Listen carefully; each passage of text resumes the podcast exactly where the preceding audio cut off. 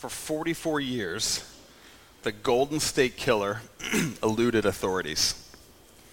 And I want to get into the details of the crimes because they're extremely heinous. But from 1974 to 1986, this man terrorized the state of California to the tune of, I think it was around 162 felony crimes in that time span, um, many of them violent crimes.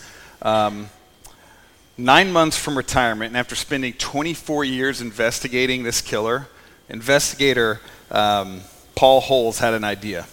He began looking back through all the case files and grabbing whatever DNA evidence he could get his hands on that was left or still good, and he started plugging it into GEDmatch.com, which is essentially the same thing as like Ancestry.com, 23andMe.com, people who use these websites who want to figure out their family trees and their genetic history. So he starts plugging this info into these different websites and a kind of a long shot because he really wanted to figure out is this is there something I can do to figure out who this was. And he gets back 10 to 20 distant relatives. He got a hit. He got a trail that he could begin to follow. There were some seeds that had sprouted through the surface. So as he began this trail, it took him all the way back to the 1800s, and he found the common ancestor of the Golden State Killer. It was his great great great grandparents. And from those two people, he and his team began to build out these family trees to try to fill in every blank and find out every name they could and research those names. They ended up building 25 different family trees out of this DNA evidence. They ended up filling out 1,000 different names of relatives into these blanks. They were using old newspaper clippings, gravesite locators, police databases, uh, LexisNexis. They used every, absolutely everything they could think of that would lead them to a name that, to fill out on the family tree. And it took them months and months of research. And this was, they were doing this on the weekends. They were doing this at night. This was kind of their pet project. It was not an active investigation that they spent most of their day doing. However, months later, they filled out all the names. And then they began the process of elimination by gender, time period, location, and by doing those things, they actually narrowed the list down to two people. They eliminated one based on a relative's DNA, and so they focused their efforts on one person, a, an ex cop that was living in Sacramento, California. And they put him under surveillance. They grabbed a hold of a discarded piece or discarded item that contained DNA. They plugged it into the database, and it was a match. So for 40 years, or 44 years after the first crime, and after the state of California had spent more resources than any other criminal case in their history, they arrested a man named James or Joseph James DeAngelo. This happened last month, just a few weeks ago in late April. All because the ancient seeds of DNA from the 1800s sprouted through the surface and revealed who the killer was. And to think about DNA, um, the diameter of a DNA molecule is two nanometers apart. And then, you know, for comparison's sake, the diameter of a human hair is 100,000 nanometers apart. So DNA is tiny, the, and the microscopic seeds of DNA that were sowed led to him being arrested, led to justice. And this is the nature of the kingdom of Christ. Only the seeds are good, not evil. This is how the kingdom of Christ works. And that's what we're going to read today in Matthew chapter 13. And we're going to read verses 30 through 31. First book of the New Testament.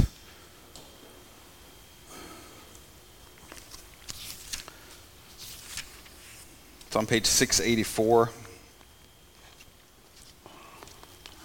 And um, if, if you don't know, most of you probably do, Jesus loved to teach in parables. He loved to use metaphor.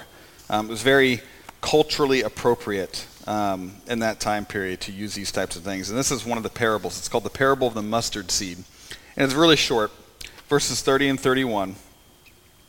Um, I'm sorry, 31 and 32. I'm starting with verse 31. He told them another parable. The kingdom of heaven is like a mustard seed, which a man took and planted in the field. Though it is the smallest of all seeds, yet when it grows, it is the largest of garden plants and becomes a tree, so that the birds can come and perch in its branches. Mustard seeds are also tiny, one to two millimeters in diameter, but out of those springs growth and life. And that's the DNA of the kingdom, and we like to think that's the DNA of our church. Um, speaking in, sh- it, it's these small moments, these small acts, these small movements, these seemingly potentially meaningless responses or gut feelings we have of the Spirit leading us to do something or to say something in a particular moment or circumstance, that's when seeds are planted. The seeds of Christ and love and truth can be sown into the hearts and minds of others. And typically, we don't know if they're landing on uh, concrete or we don't know we don't know if they're landing on soft soil, but we sow anyway. And we have a track record.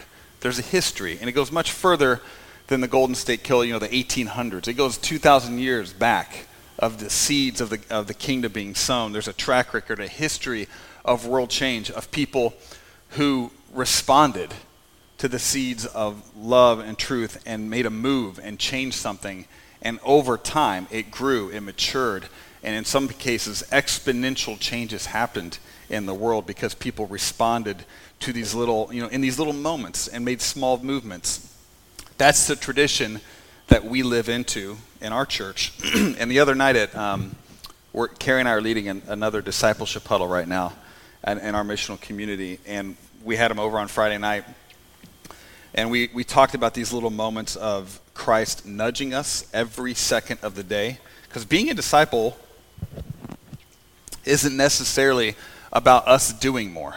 It's about recognizing Jesus' presence in every moment of the day. And there are three rhythms that we've talked about over the years that we see throughout Scripture there's an up rhythm, an out, and an in. Um, so, what that means is Jesus spent time with his Father, up. He spent time with his disciples, his closest friends, the people who knew him well, in. And then he spent time with people and met people and engaged people and allowed them access to him who didn't really know him. And that's out. So, up, in, out is the rhythm we talk about in huddle. huddle. And we do this naturally every day. I think when we, sometimes when we think of being a Christian, we think of, okay, what do I have to do next? Like, how, what do I have to do b- better at? And it's not necessarily, that's really kind of missing the point. It's really about just being more intentional with the moments we naturally have in our life about what we're going to do and the seeds that, that God wants to sow in those moments. The other day I was, um, I think it was like 70 degrees on Thursday or Wednesday. It was beautiful. The wind was blowing. Um, I was reading the entire book of Revelation in one sitting for some seminary assignment, and I'm like, this sucks. I got to get out. Um, I don't recommend re- reading Revelation in one sitting. It's not that much fun. So I grabbed my dog. We're like, Listen, I got to get out. I got to enjoy this weather. So we went a walk, on a walk around the neighborhood. And um, I had a few moments where I stopped thinking about stuff and I was present in my surroundings. Like, like, because we all do that. We're driving and we're not mentally present while driving.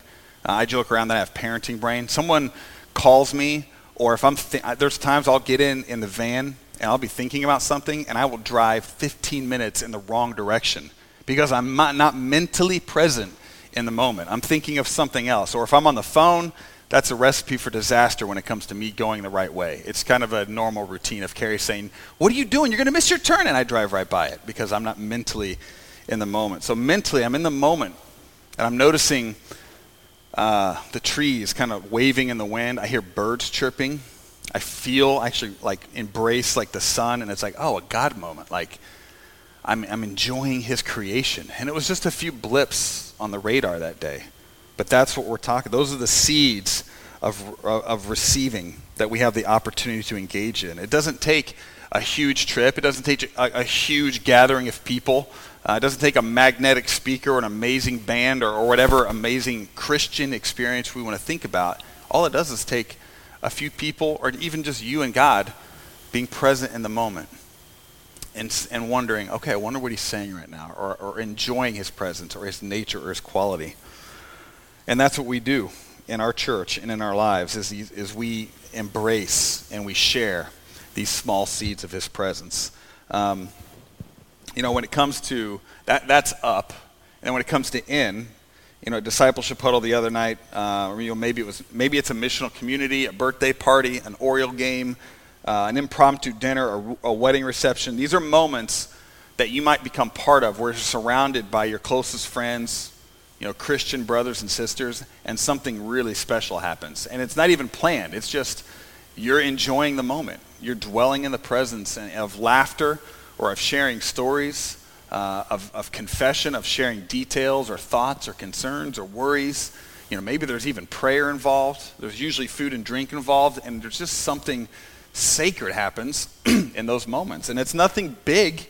It's a small moment, but it has the potential to be to have exponential impact. I had one of those moments in our huddle the other night. We were done with huddle, and then afterwards, uh, Kevin Berry and I were hanging out in our living room, and it, um, we were just sitting there talking. Not it, it, was not intentional talk. There was no agenda. We just started talking about life, and then Jesus came up, and we just started, and it just started like snowballing into this really special moment. There was no big decisions made. There was no huge questions asked or big challenges or massive moments of clarity. It was just two guys enjoying each other's company, and we could tell Christ was in the moment with us. That's in. That's sacred. Those are seeds of the gospel um, that, that Jesus is planting in our lives and that will probably sprout.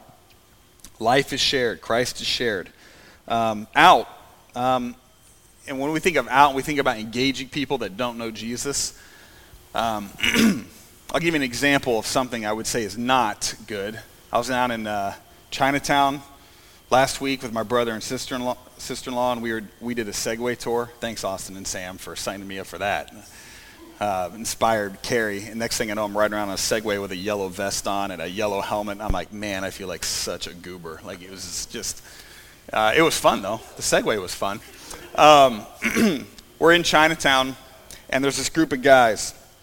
They've got like a barrier set up outside of the metro station, and they got megaphones and pictures of really horrible stuff.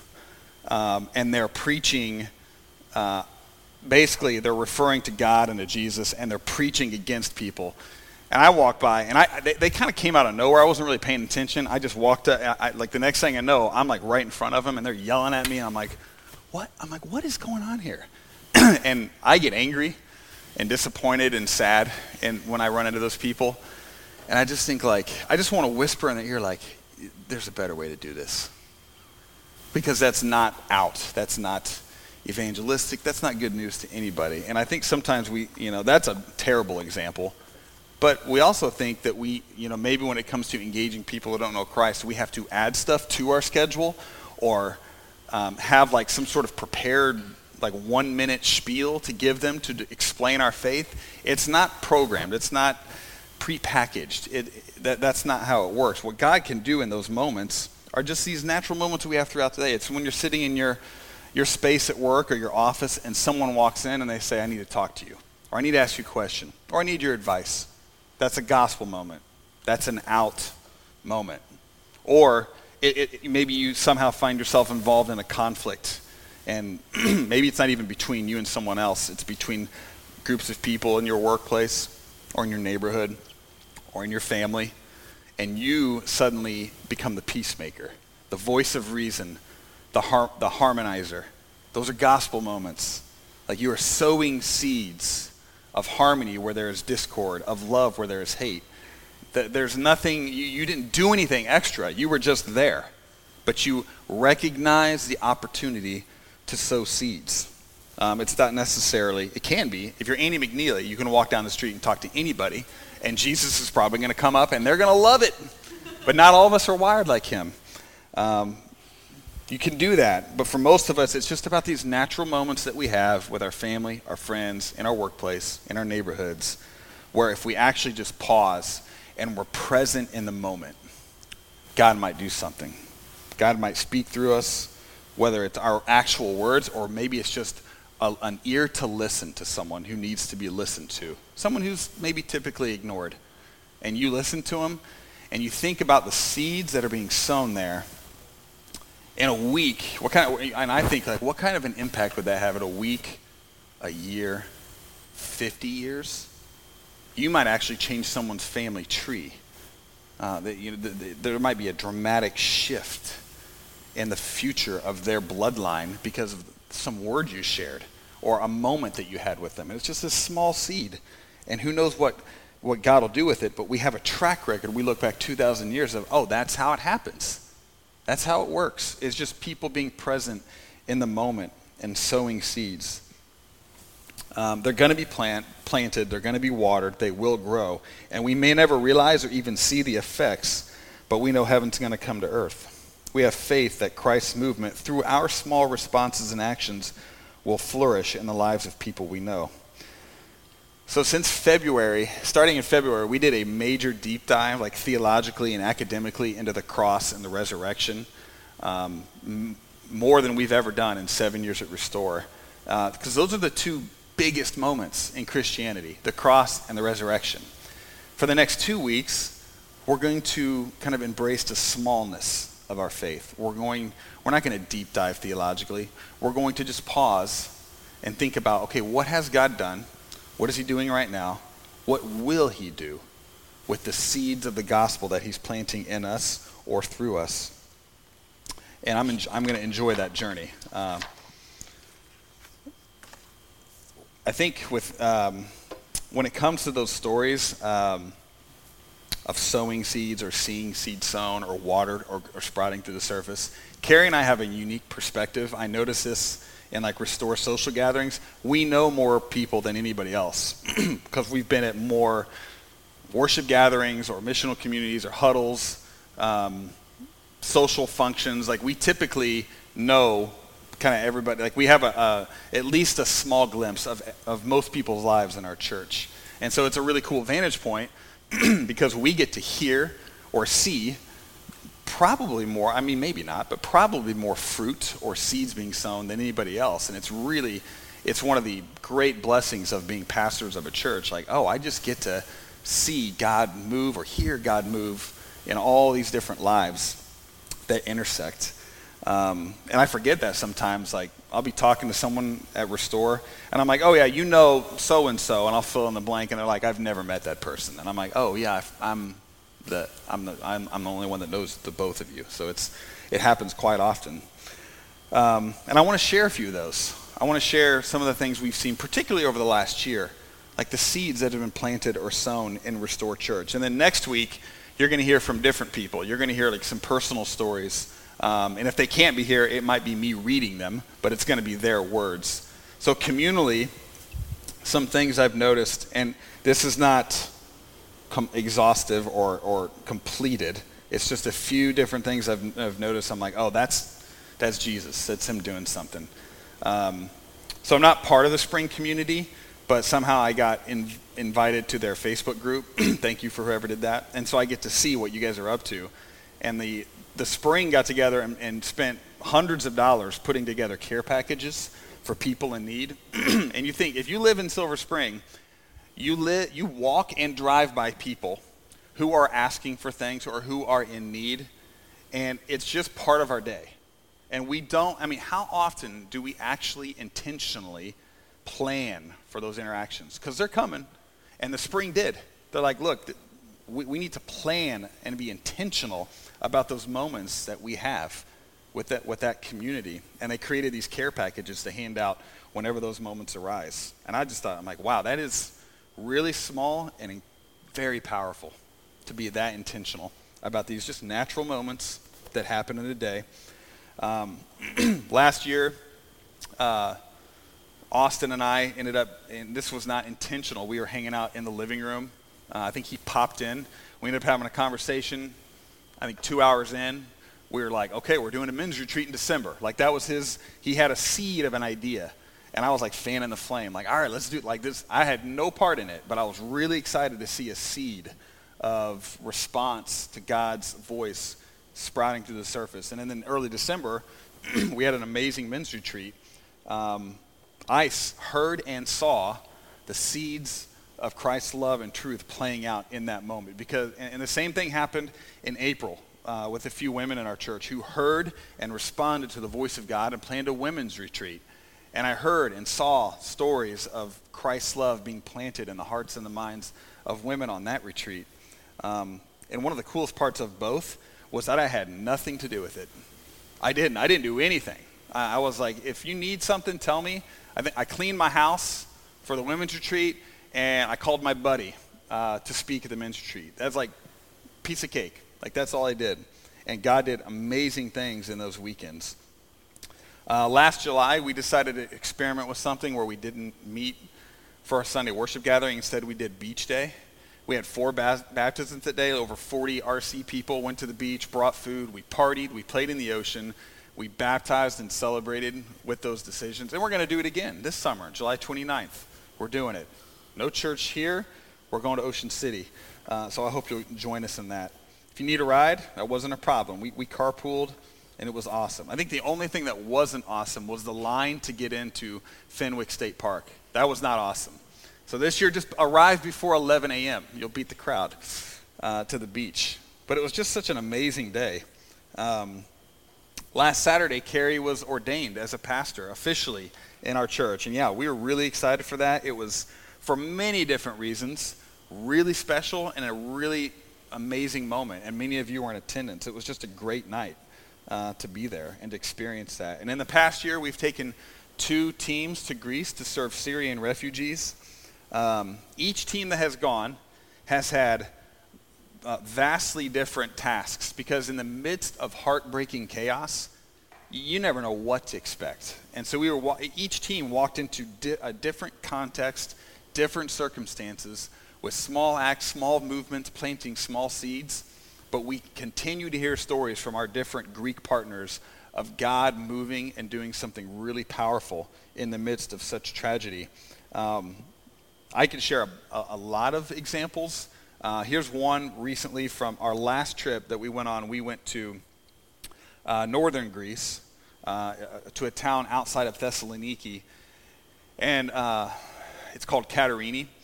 There's a group of, of Greeks there um, that started going into camps that are really, the UN camps are hor- horrific conditions for lots of reasons. And they saw this they started taking blankets and food, and then they noticed like we have to get them out of here. Like the, there's there's no band aid that's going to fix this, particularly for the elderly, elderly, the women and the children. So they started pulling different people out of these camps, renting apartments in Katerini and housing them and feeding them and giving them psychological care, social workers, English lessons, food, uh, monthly stipend. They founded an organization out of this, movement. this movement. started as a church movement. Then they founded an NGO called Perichoresis. And then big time organizations like the UN, kind of a big deal, uh, RefuAid, Samaritan's Purse saw what they were doing. They started funding it, and it started snowballing. And now they house over 540 refugees in their city. They've got a preschool. They're teaching them Greek lessons, English lessons, and they are uh, most of these refugees are going to see, um, either have sought asylum or are seeking asylum in Katerini, which means they're there to stay. It's either you go to Greece and you stay in Greece, or you go back to Syria, or you go back to Afghanistan. So those are their two choices because every other country in Europe has shut their borders and they're not letting people, uh, or at least close them dramatically enough that it, just a trickle of people are allowed in these other countries. So it's a big deal um, and being, you think about such a massive problem, like how do we respond to that? And you know, we sent a, a team of five people in December. And here's uh, one story, one quote from a refugee that we served in Perichoresis. Um, she said, I worked as an assistant in a law office in Damascus. I had a good life, and I left it all behind and fled. My husband's in Germany. He's waiting for us. This war is complete destruction. You, Perichoresis, found us in the state, and you gave us a home to live in, to live like a real family. This woman's husband came to see them while they were still at the camp, and when uh, transferred them from the camp, he was present. When they saw the apartment and were given the key, they hugged and kissed and thanked us. And the next day, as the husband was leaving, he told us, I'm going back to Germany, but I'm leaving my wife and children with my new brothers and sisters, you. So to, to, to they, they went from a state of complete heartbreak and chaos and worry and anxiety to, oh, my family is safe with you. I can go back and continue to pave a way for them into Germany. Um, our work at our service to our Greek friends and partners is going to continue. Uh, we have opportunities being presented to us right now that we are prayerfully considering because we know our work is not done there. and we're trying to figure out, okay, what's our next response? What's our next movement? What are the next seeds uh, that we need to plant uh, in regards to serving this crisis? Uh, we've also seen local refugee support pick up. Uh, we had we are we had a number of RCM members who led and participated in a Thanksgiving dinner with refugees uh, last year. There's also a potential upcoming refugee dinner that's going to be hosted at the living room. And uh, this spring, we celebrated two years at the living room, which is, um, man, the living room has been awesome. We've hosted baby showers, graduation parties. Other church communities have used it for their worship gatherings. There's a youth ministry that meets there monthly. We've rented it out for the past few months to an event company uh, that has a staff of like eight or nine people. They're using it by day uh, to, for, for, their office. Uh, we've had RC uh, using it for men's gatherings, Bible studies, huddles, missional communities, wine and paint nights. There's a book club that meets there. So many different gatherings and happenings and interactions. Seeds of friendship and of love have happened in that space that we dreamed about years ago.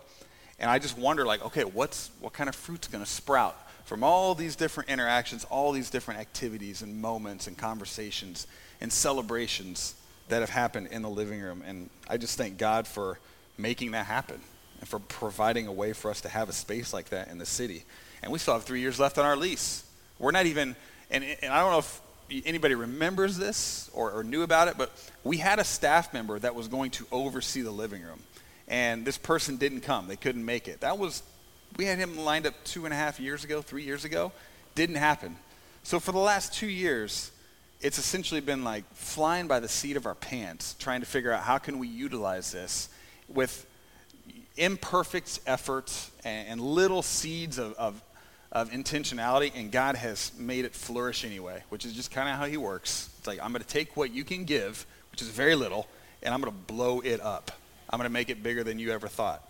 And I can't wait till, um, you know, another exciting thing that we've celebrated in the last year is we've interviewed and offered a job and officially hired Brian and Robin Amick. They're going to be full-time staff members at Restore. They're moving here this summer. They're fundraising right now, so be praying for them. Fundraising is no joke if you've never done it. Um, I like it. Not everybody does. uh, but their presence and their leadership are not only going to take the living room to the next level, uh, our church in general. They're not residents. They're not leaving. They're staying. Like they're coming. We, we actually, the conversation started with, hey, would you guys like to play in a church and come do a residency with us? And then the conversation ended like, no, we don't want to go play in a church. We just want to stay with the store. And we're like, hey, that's even better. Fantastic, because we could use that. So their presence is going to um, just be a huge blessing to us uh, once they arrive. And then we've got Ascension, which we are, ju- we are, you know, we're still figuring this place out, but it's so much uh, bigger, a bigger space to meet in. It's the first time in seven years our kids have had dedicated space that was designed for kids to be in, not a bar where we're taking the liquor bottles down so they don't break them. We're throwing balls like, oh, wow. You know, and at McGinty's, we've segmented one room into four. I don't even know how we did that. That was crazy. Or no, it was three rooms. But they have dedicated space to the point of where, for the first time in seven years, when I go pick up my kids at Kid City, they don't want to leave. That's never happened. And then like Clayton Ditmer is like kicking and screaming because he doesn't want to leave the nur- nursery. Kids are like really enjoying that, and we're just scratching the surface over uh, a new, a, a, huge change in a meeting time, a, a completely different venue. We're kind of off of, of, the strip now of downtown Silver Spring. But I just am imagining, okay, what's God going to do with this space? Because we got it at, at an insane price. It's so cheap to meet here uh, compared to any other venue we've been in. The last church that met in here was here for 10 years. So we know, oh, this church wants us here for a long time. Like, this is going to be good. And they are really low maintenance. Like, I never hear from them unless I ask them a question and they get right back to me. And I'm like, this is fantastic. Any, any renters in the room know what it's like to have a bad landlord. We have a good one um, to be here so far. So we're really excited for that. Um, we've also had a really solid year financially. Um, Restore people continue to be generous. Uh, our internal giving has um, continued to increase. Uh, and, in, the, in, this section over the last year, it has increased more significantly than any other season in our church, which is really encouraging uh, to have that kind of foundation. We've able to, we were able to cut some significant expenses last year and, and this year, and we continue to give away 10% of our income to church planting. So we're, we're planting our second church in September. We planted our first one last year, Encounter Church in Columbia Heights with Joel and Megan Pasmino. And then Andy and Janet McNeely are starting a church in Baltimore in September, and that is progressing and going really well. Um, another step that we're really excited and plan to take this year is complete financial independence by the end of 2018. Church planting, if you don't know, it's very challenging financially. Uh, this is part of the, part of the thing, part of the movement. Uh, other church, as churches are planted, external funds are given, and as the older we get, the less external funds that come in. They reduce over time, and this is the case with our church as well. And right now, we are completely on our own, with the exception of a $2,000 a month gift that ends in 2000 at the end of 2018, and then we're on our own. Um, so our financial goals by the end of the year are to increase our giving immediately $1,000 a month because that's how much we pay for this space. And then by the end of the year, we hope to replace that $2,000 a month that we get from outside with internal increase. Um, so that's our aim, that's our goal. if we do that, we're completely financially independent. Uh, if we exceed these goals, it's even more money that we get to give away, whether it be the, um, the refugee uh, with stuff going on in Greece, uh, Andy and Janet's church plant. We, there's lots of opportunity. There's no shortage of opportunities for us to give ourselves away um, with our finances. Um, so if you are giving to, to Restore, thank you for your incredible generosity. We hope you keep it up and continue to increase it. If you aren't, we hope you'll consider supporting what we're doing and what, what we think God is going to do through our church. And as we approach summer, the blessing of the new staff, a new space to meet in, um, seeds have been planted we are people that have faith that they will grow. There's two things I want us to think about today. Um, let's continue to pause and to celebrate those little moments uh, where we sense God is speaking, where we, we feel the seeds being planted in our hearts and our minds, or the opportunity to share that with other people. Um, have faith that they will grow because we have a long track record to look back on and say, okay, it'll grow good things are going to happen. Even if I can't see it, I don't know what's bubbling beneath the surface, but we know God is at work watering those seeds, and they are going to break through the surface. And then the second thing is be in prayer for our church. I mentioned last week, and I'm going to continue to mention this over the coming weeks. We've had a very fruitful year um, with ministry effort. Uh, we've done a lot of new things we've never done before. All right, we've met now, this is our third venue that we've had in the last year. That's a lot of movement. That's a lot of change. We went from meeting on a Sunday morning for five, six year, five years or so to now we're meeting on a Sunday afternoon. It's a huge change. We've also had a men's retreat, a women's retreat, uh, a, a, beach day where we completely cancel church and we go three hours away to Ocean City. We've taken two uh, mission trips to Greece, which for a church our size is like, that's a lot. All right, two mission trips in one year. We've done a lot. So it's been fruitful. And if you've been through discipleship huddle, you know after a season of fruit comes a season of pruning. There's a season of rest. There's a season of God wanting to refine, to purify, to cut the branches back so that the next season there will be more fruit. The branches of our church will be able to support more work, more effort, more good things. And summer is a season, uh, we sense this is a really good season for us to do that. Before our new staff members get here. We're settling into this new space. It's a time of many holiday weekends. We got Memorial Day weekend, we have July 4th weekend, Labor Day weekend, we have the beach baptism. Um, it's a time for us to rest and to be pruned and to embrace that season. So we're asking, um, I just going to continue to ask you guys to pray as, for our church community. We're going to take a few Sundays off, like Memorial Day Sunday. We're not going to meet.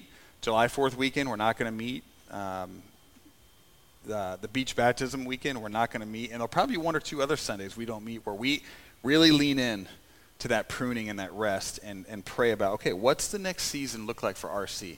What, what are we excited about? What concerns, what holes, what weaknesses do we see? What things need to be addressed if we're going to continue this movement as a church? Where is God leading our church? The more people that we have praying for that and leaning into that, the more power, the, the more those seeds that we've already planted will be watered, the more fruit that will be produced. So I hope you'll join us in prayer. We're going to start right now. Let's pray. Lord, I thank you for little, um, little powerful parables that carry such depth